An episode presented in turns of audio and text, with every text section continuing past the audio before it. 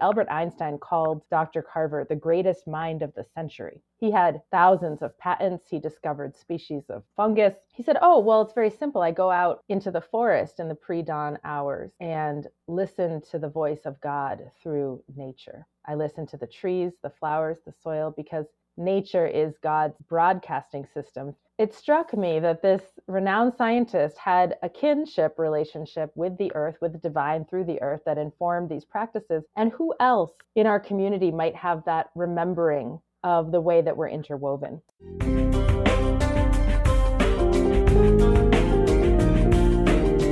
This is Frontiers of Commoning with David Bollier My guest today is Leah Penniman, a black Creole activist farmer who co founded Soulfire Farm in 2010 in Petersburg, New York. Soulfire Farm is a remarkable Afro Indigenous centered community farm dedicated to promoting food sovereignty, uprooting racism, and reclaiming ancestral connections to the land.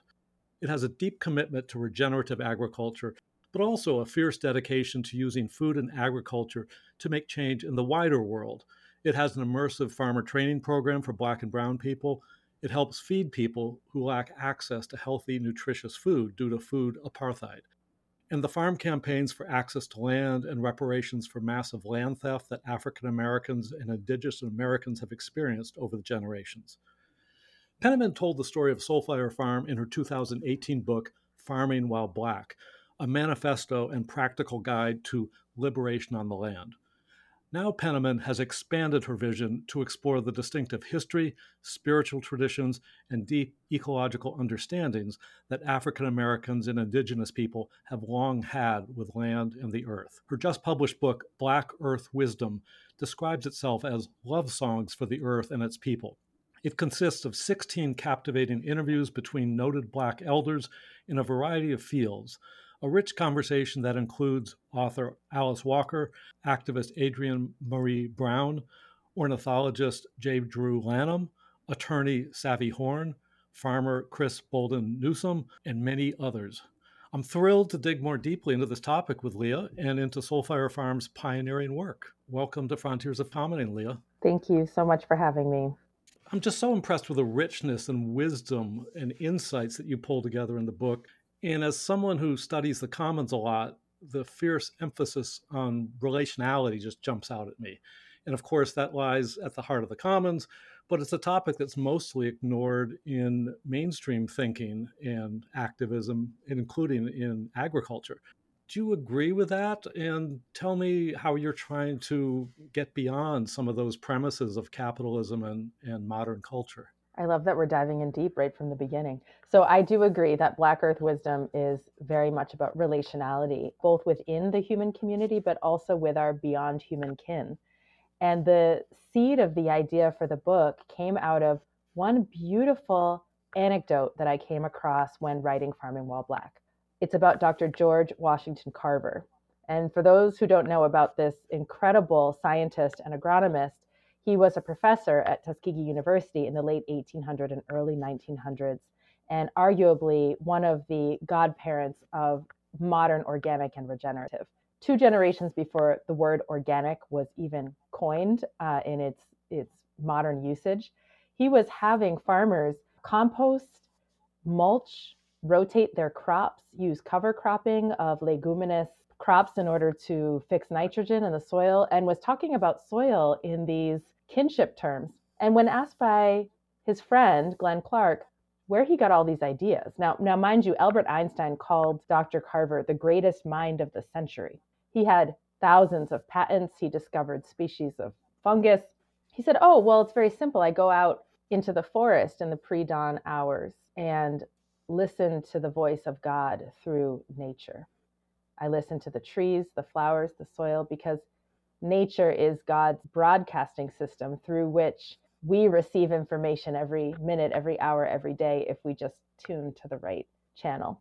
And it struck me that this renowned scientist had a kinship relationship with the earth, with the divine through the earth that informed these practices.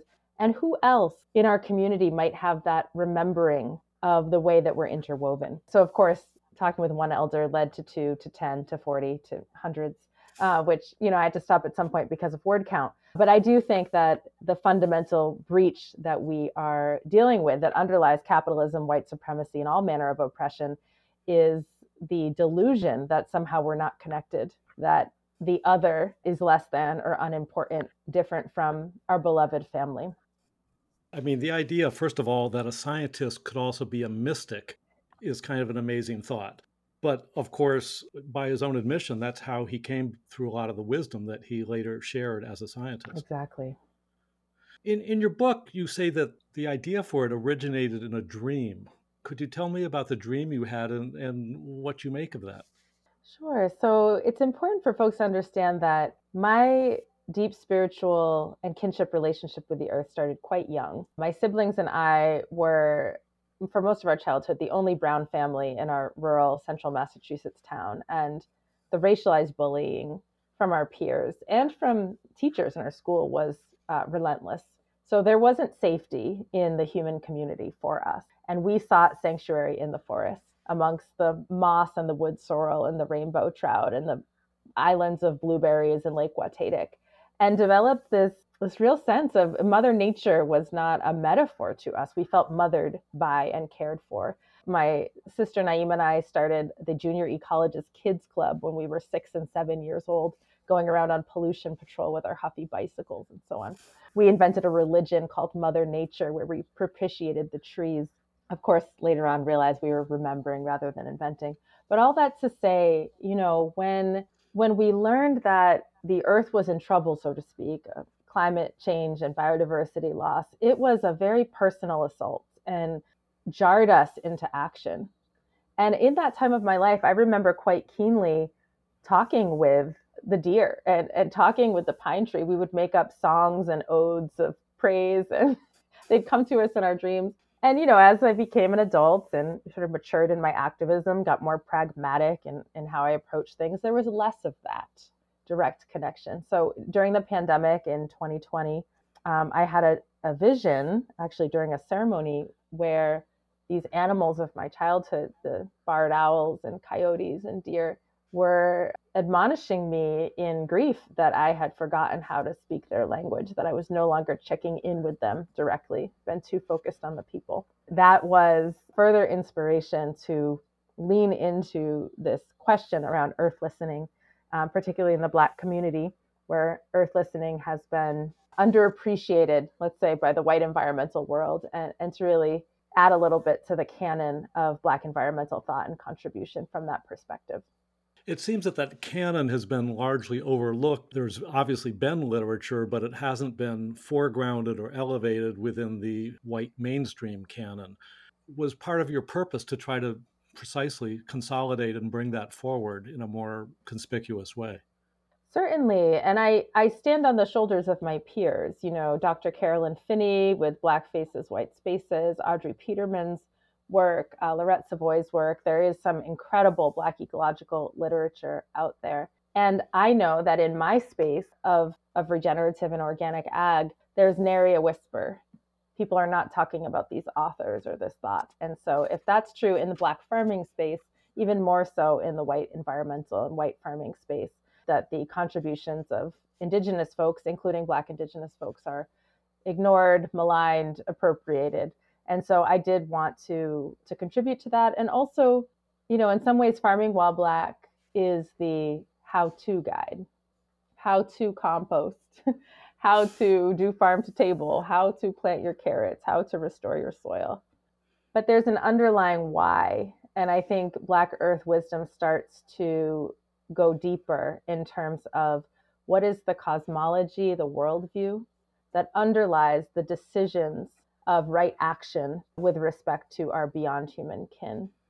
It seems so compelling and necessary because one of the lessons I've learned in studying the commons is that there was this almost inborn compulsion to seek wholeness in one's identity. And that it seems that a lot of regenerative agriculture is kind of stuck in the earth system sciences mode and doesn't want to cross that threshold into the inner life, into the relational life with the earth, lest one be accused of mysticism or getting too woo woo because you have to have hard science. And that's what was so refreshing to me about this book is stepping into that threshold unapologetically. Right, and weaving both together. You know, um, originally my editors were trying to classify this as a religious or philosophical book. I, I interviewed just as many scientists as I did priests. Uh, I, I think that our scientific ways of knowing and our soulful ways of knowing are completely compatible. And I hope that we can lift that stigma and get more comfortable talking about cation exchange capacity alongside the voice of the God in the wind. Those things can can coexist. The Dalai Lama is well behind that, and people I've interviewed on my podcast, like uh, Andreas Weber, the eco philosopher, mm-hmm. and uh, Stephan Harding, who's a big proponent of the Gaia theory, and New James Lovelock, say the same thing that this mm-hmm. inner dimension of the collective unconsciousness of our spiritual life has to come to the fore.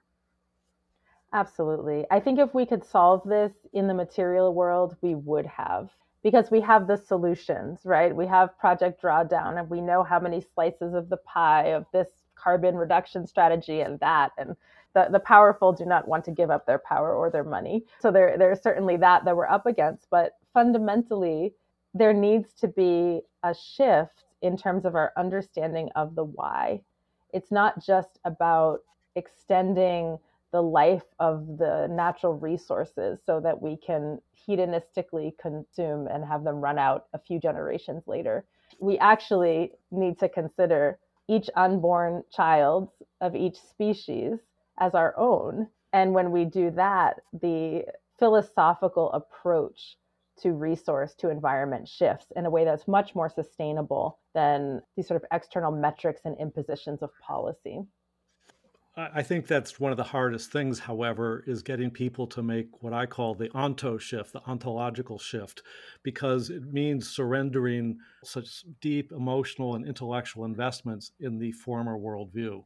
Mm-hmm. And that's really hard to do, which maybe this is a, an appropriate moment to circle back to Soulfire Farm, because that obviously has been an important incubator for many of your ideas. It's given you perspective, it's introduced you to new friends and colleagues. Maybe we should talk a little bit about your experience with Soulfire Farm as a context in which you've tested and experienced a lot of these ideas. Start maybe with uh, how you came to found Soulfire Farm and how it's developed. Oh, I'd love to. I wish your listeners could see the smile of a proud mother right now. So we consider Soulfire Farm our third child, Neshima and Emet being the human children. Soulfire born shortly after and is the organizational farm uh, child of our family. So I'd been farming since 1996. I started as a teenager. Very much fell in love with farming as the intersection between earth care and human care and had that career alongside uh, being an environmental science and biology teacher uh, in high school, public school. Soulfire Farm itself, the impetus was after our second human child, Emet, was born. We were living in the south end of Albany, New York, which is a community under food apartheid. Uh, food apartheid is that insidious system of segregation that relegates certain people to food opulence and others to food scarcity and means that black and brown folks most often are more likely to experience hunger and uh, diet related illnesses, kidney failure, heart disease, so on. We struggled to get vegetables. I mean, there was no farmers market, no grocery store, no no community garden plot open when we moved, and we had to walk over two miles to pick up a CSA share from a farm. So when our neighbors found out that we knew how to farm and they were similarly yearning for that that life-giving food, they it was a running joke like when are you going to start a farm for us? When are you going to start a farm for the people? This despite you being a public school science teacher at the time. Oh yeah i was a science teacher until 2019 so this career has been alongside uh, soulfire's growth but we'd had that itch in the back of our minds but it really catalyzed us to go ahead and wed ourselves to some land. So we're on 80 acres of unceded mohican territory also known as Grafton, New York, about 35 minutes away from that neighborhood, the south end of Albany. And we signed white man's papers in 2006, and for four years built the soil, built the straw bale timber frame passive solar home and program center, and, and built the vision in collaboration with community. We opened in 2010 with a mission to end racism in the food system and our first program was a doorstep delivery of low and no cost food to the South End, called Solidarity Shares. And that is our longest running program to this day. It's expanded uh, to more neighborhoods, but, but we bring fresh food to those very people who encouraged us to start the farm. How did you make a go of it? It's, farming is a notoriously difficult proposition economically, and besides the difficulty, I'm sure, in raising the down payment to buy the land, as a small farm without the economies of scale or the, the so-called efficiencies of industrial agriculture, how did you keep it going in those early difficult years?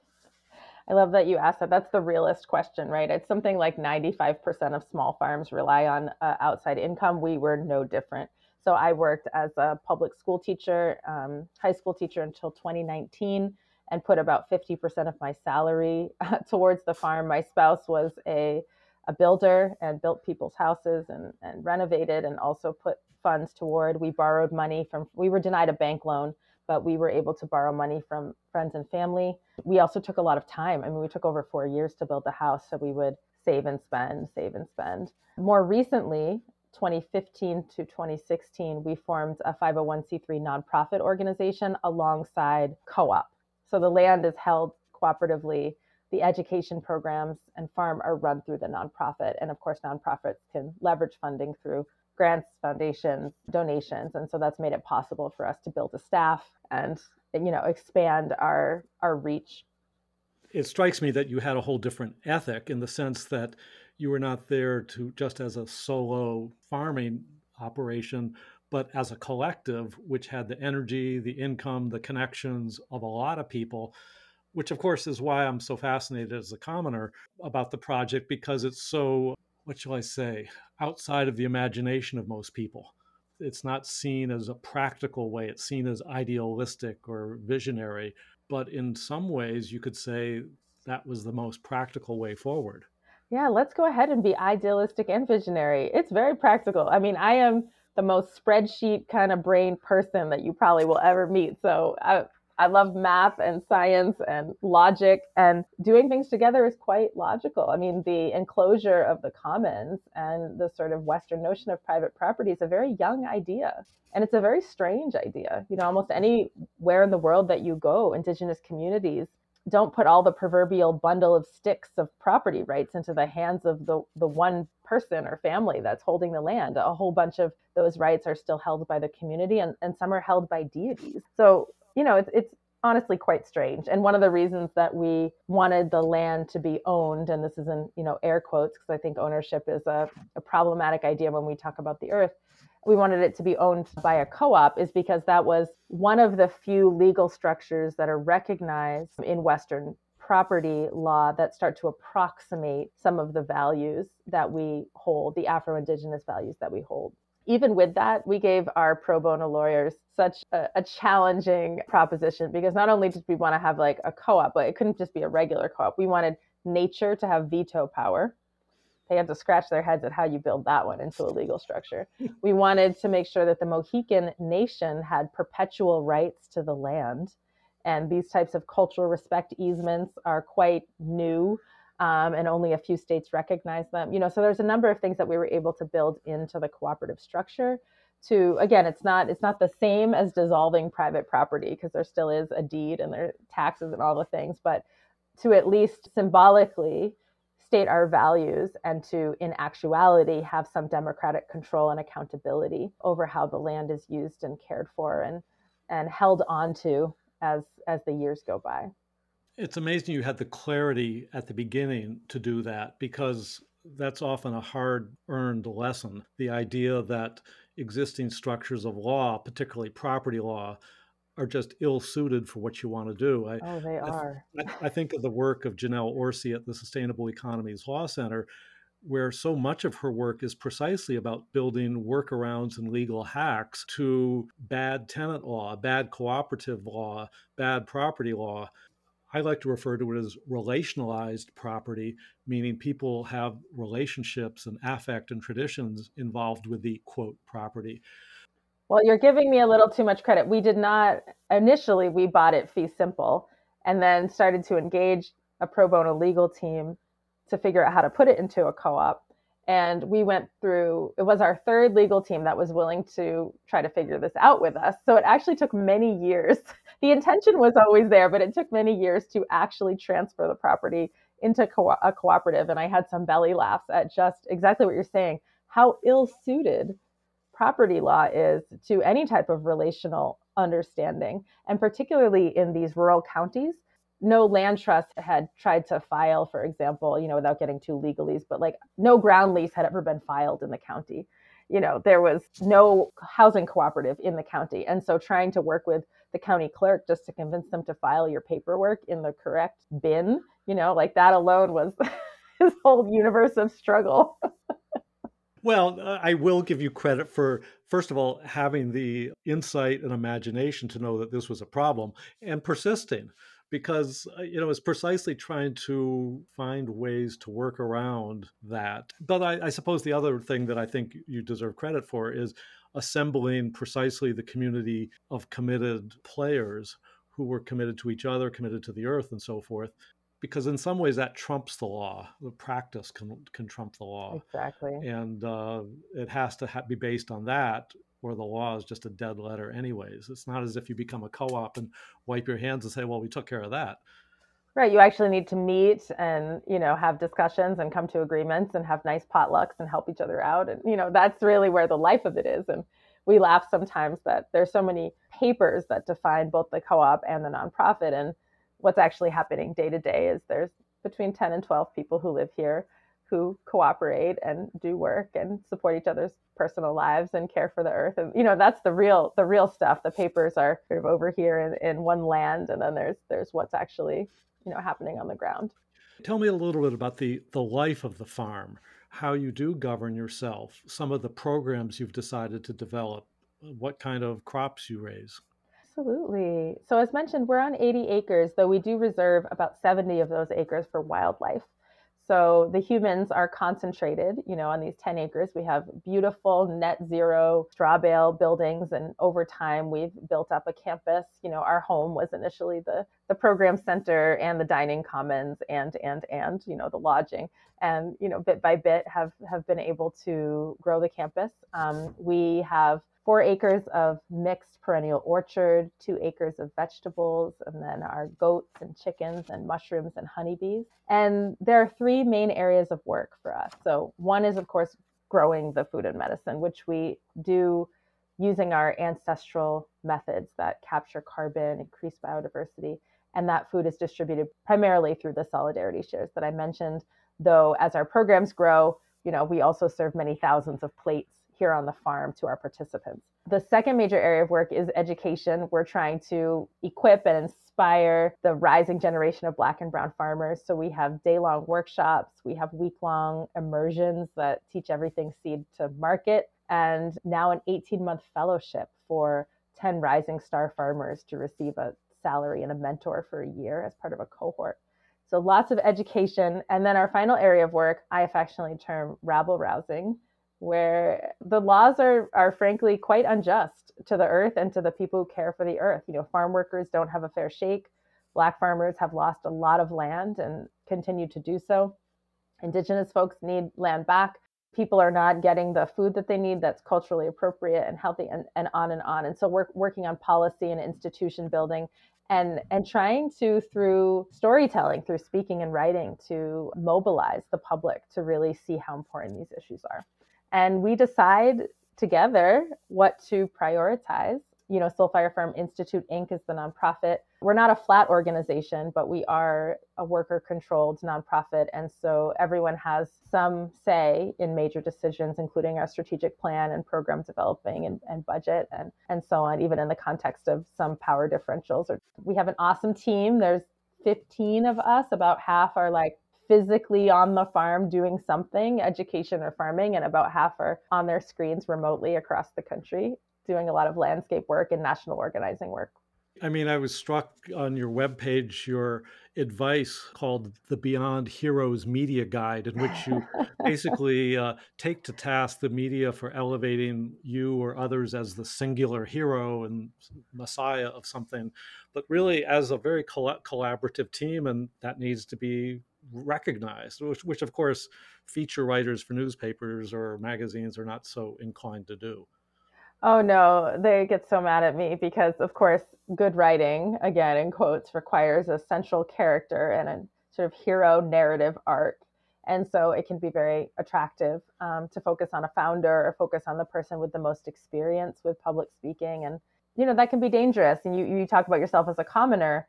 And part of the philosophy of the commons is around democracy, including the democratization of voice and platform. So we do what we can to increase the comfortability and skill of our newer teammates so that they can take interviews and do public speaking and writing, as well as our alumni and partners in the field, because we really do need everyone's voice and everyone's perspective uh, to be listened to. Let's talk a little bit about some of the rabble rousing before then continuing on with uh, Black Earth wisdom. I mean, the, the fact that you sort of organically, or not just growing food, but organically reaching out to the world and engaging with it on issues like food sovereignty, food apartheid, and the idea that these larger issues of Black reparations, of land theft, need to be addressed. Tell me how you got into those and what you're trying to do on those different fronts. So a lot of folks, when they think about food, don't necessarily connect it with racial injustice right away. So a quick crash course in why we need to talk about racial justice in the food system relates to land, labor, and food. So uh, right now in this country, around 98% of the agricultural land is white owned by value, which is higher than ever. And this is because of a long history of land theft and violent expulsion, both against Indigenous and Black people. Black folks, for example, owned 16 million acres of land around the turn of the century, 1910. Almost all is gone because the Klan and the White Citizens Council lynched people and drove them off their land for the audacity to try to become independent landowners and get off the plantation. The USDA, the US Department of Agriculture, was completely complicit, denying loans and other supports to Black farmers and effectively driving them to foreclosure, many other factors as well. So, you know, one of the things that we are advocating for is is land reform, is land back for indigenous people and also land access for black and brown people who've been systematically denied. I'm very excited that Cory Booker and Elizabeth Warren and some other forward thinking senators have championed the Justice for Black Farmers Act, which, among its many provisions, has a way of purchasing land off the market in order to make it available initially as a lease, sort of with an option to buy and loan forgiveness for Black farmers. On the worker front, tragically, this country's agrarian labor force has always relied on exploitation from chattel slavery to sharecropping to convict leasing. It is I don't it's it's honestly just heartbreaking to me that even even more recently we haven't figured out how to pay people fairly for what is arguably the most important work of feeding the nation and now rely quite extensively on the guest worker program and migrant workers to meet the nation's labor needs on farms. Farm workers have a whole separate set of labor laws from everybody else. They're actually not entitled federally to a minimum wage if they work on a small farm, uh, to a day off in seven, overtime pay, 40 hour work week, not entitled to that, not entitled to some of the basic protections that we enjoy in other sectors. The Fairness for Farm Workers Act would start to address some of, of that. But really, I think we need, need an even more fundamental frame shift of creating pathways for farm workers to become owners, leaders, citizens in this country and take their rightful place of, of dignity and, and self sufficiency. I mean, people, when they come to this country to work on farms, their life expectancy drops by 10 to 15 years. And then we talked briefly about food uh, and the food apartheid situation, where Black and Brown folks are just much more likely to die early from um, these metabolic diseases, which are completely connected to access to food, not because of choice, but because transportation, you know, the location where people live, the distance to food, and the, the money to access food are just not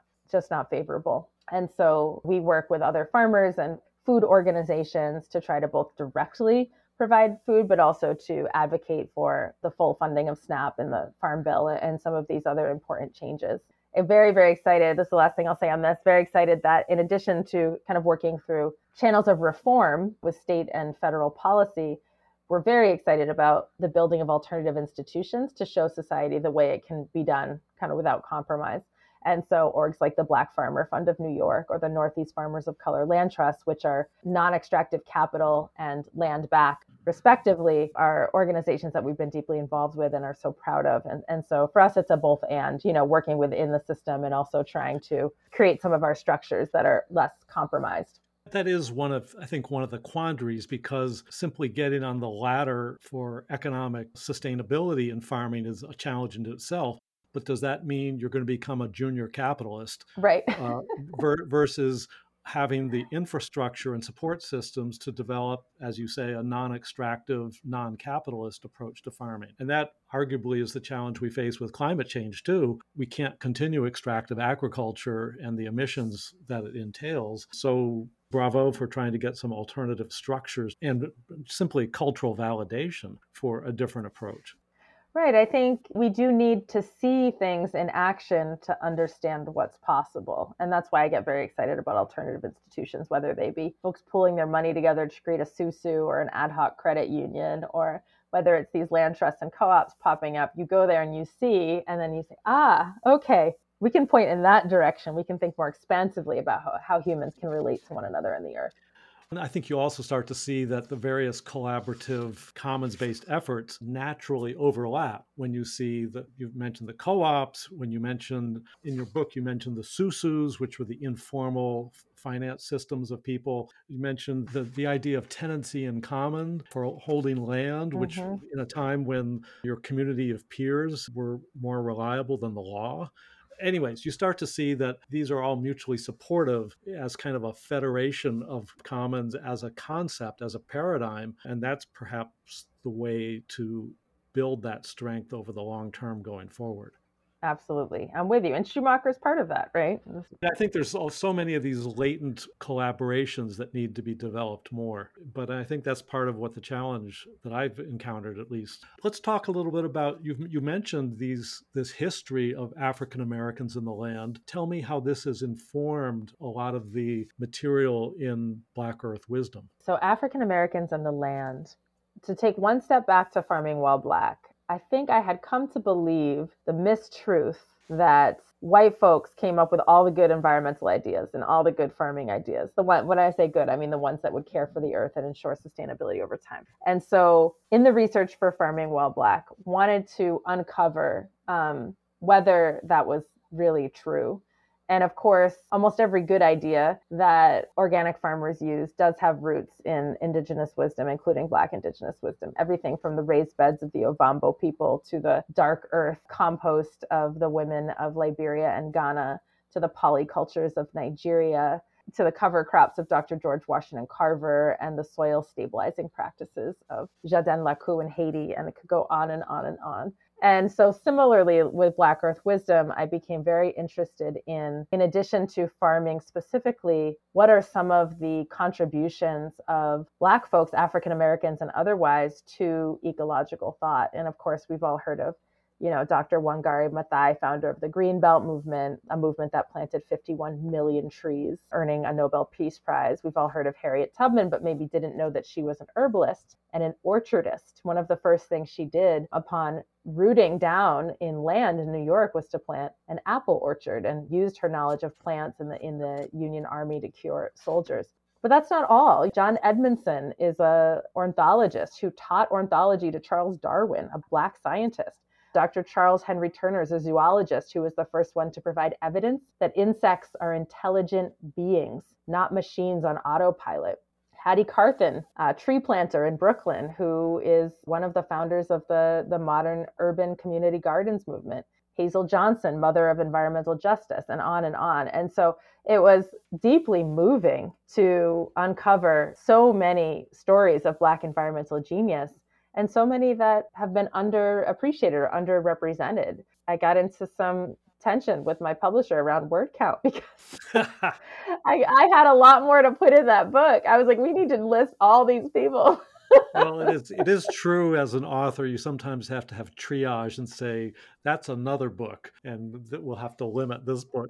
well, if you go to my if you go to blackearthwisdom.org, there's a directory on there, a digital directory that is a living document that I've been adding additional organizations and thinkers and books over time. So also, if anyone has suggestions when they look at that, I'll, I'll just keep adding for exactly that point Let me ask you to be immodest for a minute. Is this kind of a new frontier in trying to bring together all this and synthesize it in terms of a, a history of Black ecological stewardship?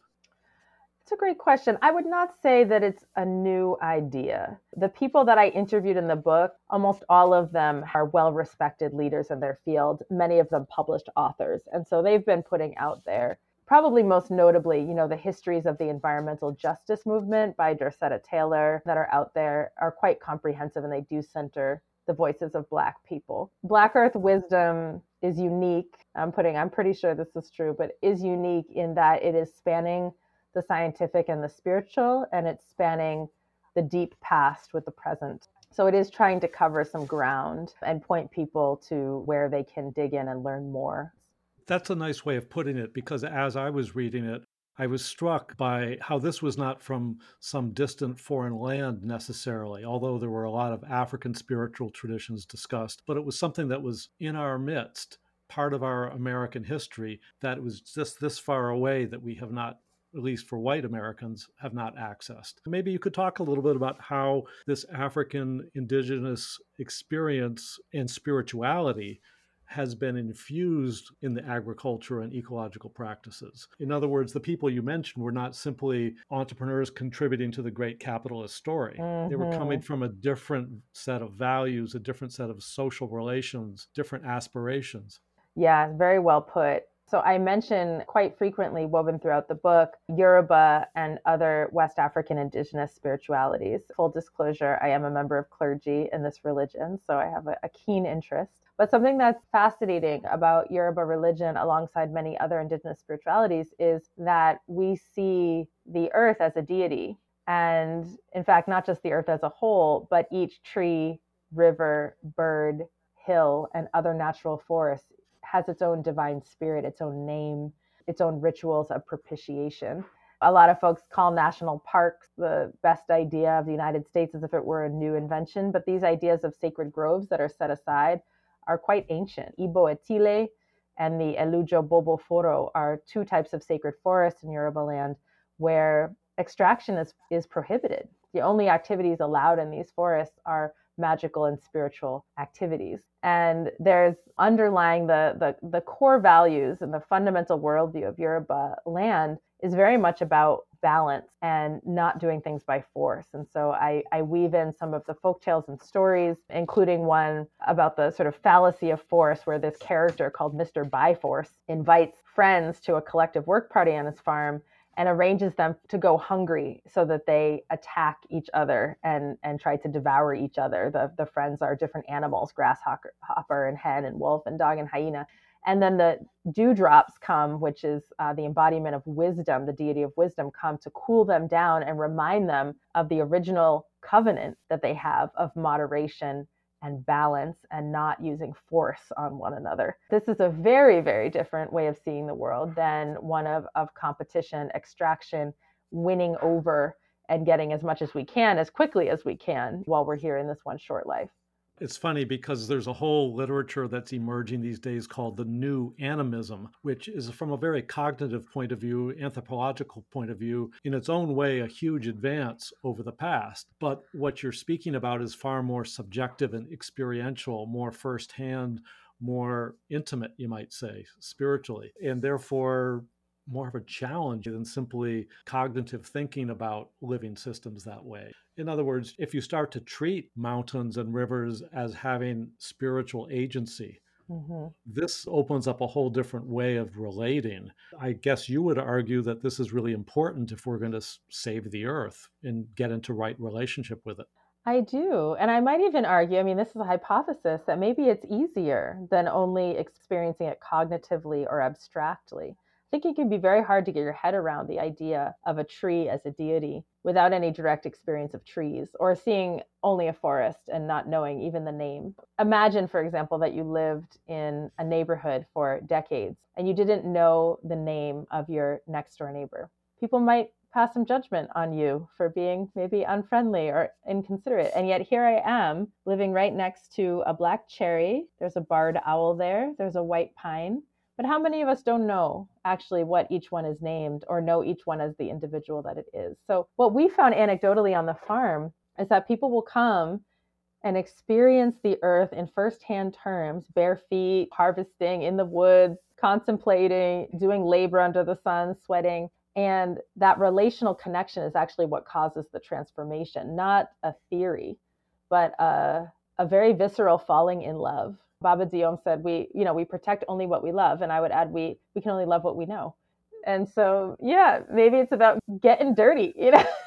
I think I, I would go a step further and say it's, it's about sensory and embodied knowledge, mm-hmm. which is a whole different way of knowing. And I think, and experiential, of course. And I think that opens the floodgates to a different kind of, I don't know, subliminal knowledge, mm-hmm. embodied knowledge. Uh, you've been living this far more than I.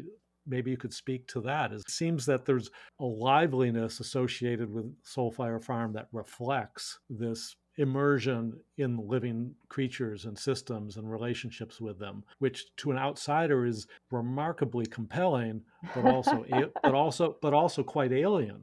Yeah, I hear you. And I, I do agree with you. I mean, there's a story that I like to tell about Kareem, a young person who came to the farm. He's an adult now, but he came as a teenager. Like so many groups of teens that arrive in their van from the city, was so skeptical about getting out of the van and getting involved with this place. I mean, the young people have ancestral trauma, associations of slavery. They're afraid of bugs and dirt and all the things. And the only thing that got Kareem out of the van was that we were all going to start walking around the farm and leave him behind where he was afraid a bear would come and eat him. So it was a muddy day. The children end up taking off their shoes to protect, you know, their new kicks, their nice sneakers. And no one listened to a word on the tour because the squeals of mud under toes and worms across feet and little to- frogs jumping, you know, it was just so overwhelmingly tactile and that's fine. You know, we finished the walkabout and, and came and sat down. And Kareem said, You know, the strangest thing happened when I put my bare feet on the earth. It's like this memory of my grandmother came up through my feet. And she had passed away long ago. But I remember now when we were, I was little, she would like take me to the garden and put a, a, a worm in my hand. And I didn't think I had anything to do with this place but I do. I have everything to do with this place. I got a little tearful, and then all the young people are getting a little tearful and talking about their grandmas, and you can't intellectualize that. That's quite a story because no amount of preaching or educational seminars could have pr- pr- provoked that. Right. It's like you make the introduction, and Mama Earth is just going to compost that trauma and give you back belonging and hope. It's like that's what she's here to do.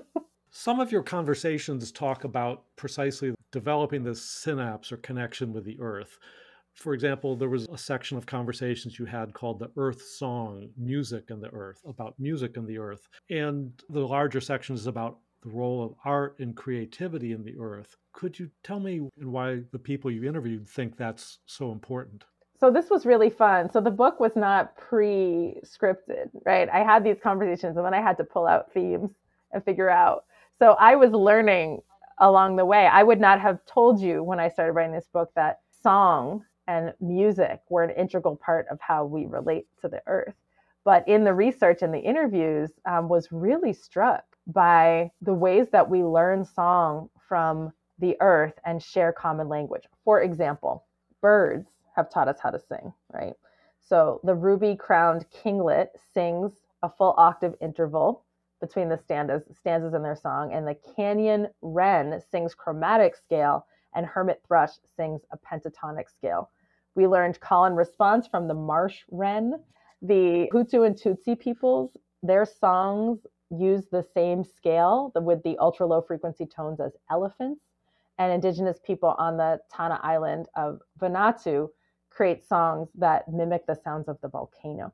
So we're literally in like in conversation with the earth through song. That's a language that we share, as well as the language of silence, the sanctity of, of, of quietude as the space for, for listening, the pause between the notes. What a magical thing to consider. It makes me even more, both my children are musicians. It makes me even more excited that they're musicians. So I'm like, you speak the language of the earth better than I do. My friend Andreas Weber, who is one of his specialties is biosemiotics, and how living creatures communicate with each other. And he uses the term biopoetics, Mm. which I think is a wonderful way for encapsulating how we communicate with earthly systems in a way that is artistic. A artistic commoner friend of mine said to me, "Law is to capitalism as art is to the commons." And I just love that Oh, notion because because it opens up the richness of lived experience as a artistic experience, you might say. Oh, I'd love to hear more about that. I mean, the way that I've sort of conceived of, of art in relationship to activism is that artists and creatives are the one who quite literally can vision what is not yet here. That's what art making is, right? And so it is that creative energy that's required to dream into new worlds. The rest of us, and I'll include myself, who are not so much creatives, are sort of building with the material that we see right around us. And we can only get so far with that. We need those folks that can blow the roof off and combine things in new ways and give us something we've never considered. I would only amend that to say the artist reveal not what is not here, but what simply hasn't been revealed to us. It's Mhm. always been here. Because I think yeah. that I think that uh, it's it's more tuning into the right frequency for that. Whether it's the elephants or the volcano frequency or whatever frequency. Another provocative angle in, in the Black Earth Wisdom was a chapter or set of conversations you had on queer Earth biomimicry and how the binary genders that many people assume are totally natural, nature would contradict. That there's all sorts of queerness inherent in the natural world among symbiotic living systems. Absolutely. Could you talk a little bit more about that?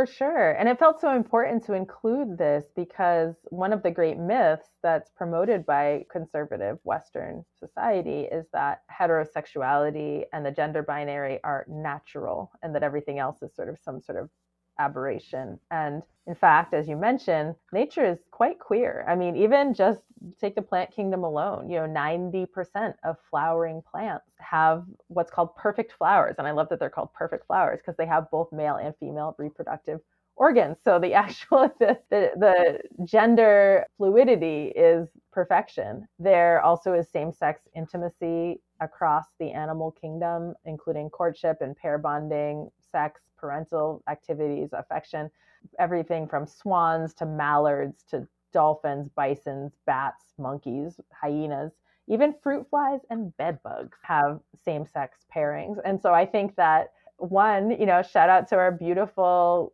queer trans siblings, like you're beautiful as you are. And my hope is that this chapter and this discourse encourages all of us to fully embrace and accept and celebrate the many ways that we express our gender and sexuality. Obviously we can't review the entire book in this interview but i i just invite you to call attention to any other sections or th- conversations you had that you found particularly inspirational or compelling. Oh i love this conversation. This is fun. Yes i know. I gotta choose how do I choose? Well, since we're talking about the commons, I think it's important to highlight also the truth that nature is much more cooperative and generous than Western science would have us think. You know, we're often taught that competition is the primary driving force, sort of a certain view of survival of the fittest, when in fact, mutualistic interactions are vital for ecosystem function and underpin around 80% of interactions among species. So that's everything from seed dispersal, dispersal mechanisms to mycorrhizal relationships with fungi that provide inorganic elements to, to plants to even the evolution of the eukaryotic cell, which is the cells in our body. They, they came about through symbiogenesis, which is a collaboration between two prokaryotic cells. We wouldn't have land plants without a symbiosis with mycorrhizal fungi. And there are all sorts of examples in the animal kingdom and plant kingdom of, of just folks helping each other out, even though it decreases their own individual fitness. Ants and bees giving up their lives to protect their colonies, or birds flying in a V formation. So much so that modern scientists are now questioning the idea, the concept of the individual organism, because it seems that evolution is actually acting on symbiotic groups, whether that's our gut bacteria together with us or a lichen, which is a fungi and algae, that this idea of the individual needs to be complicated. So to me, there's like no greater hallelujah to the idea of the commons than actually the dissolution of the concept of the individual self in nature.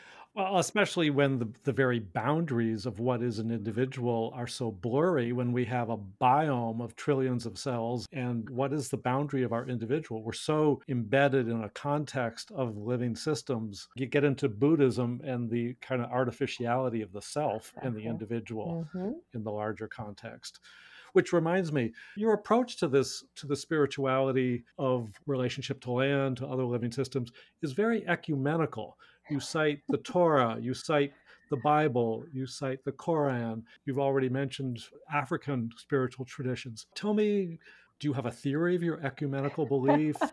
Why do you cite so many? This is a very insightful uh, question that you're asking and is really at the core of my being. So, yes, yes, yes, yes to all of this. And thanks for shouting out the Dalai Lama and Buddhism and non self. Also, I'm a student of Buddhism as well. But I was raised by two Unitarian Universalist preachers, my mother being among the first Black ministers in that denomination. And for folks who don't know UU, it's a version of Christianity that's quite embracing of many faiths and practices and encourages us to find our own truth. So I was very involved in the church. I was my mom's director of religious ed and a deep student of world religion. I mean, I think I read the Bible many times through before I finished elementary school just for, as a hobby. But later on, came to I, I married a wonderful. My spouse is Jewish. I converted to become Jewish. I lived in West Africa and in Haiti studying traditional religion.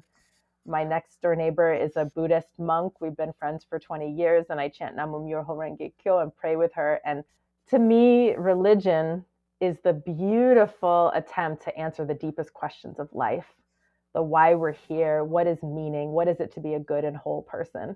And they all have a little bit of the truth. It's sort of a, you know, in, in Buddhism, they say the finger that points to the moon is not the moon, the moon being this sort of capital T truth, these fingers being all of our ways of attempting to know. But when there is overlap and intersection, I feel like that's when we start to reveal get closer to the capital T. And we find that overlap and intersection in these teachings of compassion, of generosity, of non self, of our connectedness to all things. And so I get really, really excited about that sort of intersecting space and the Venn diagram of our ways of knowing.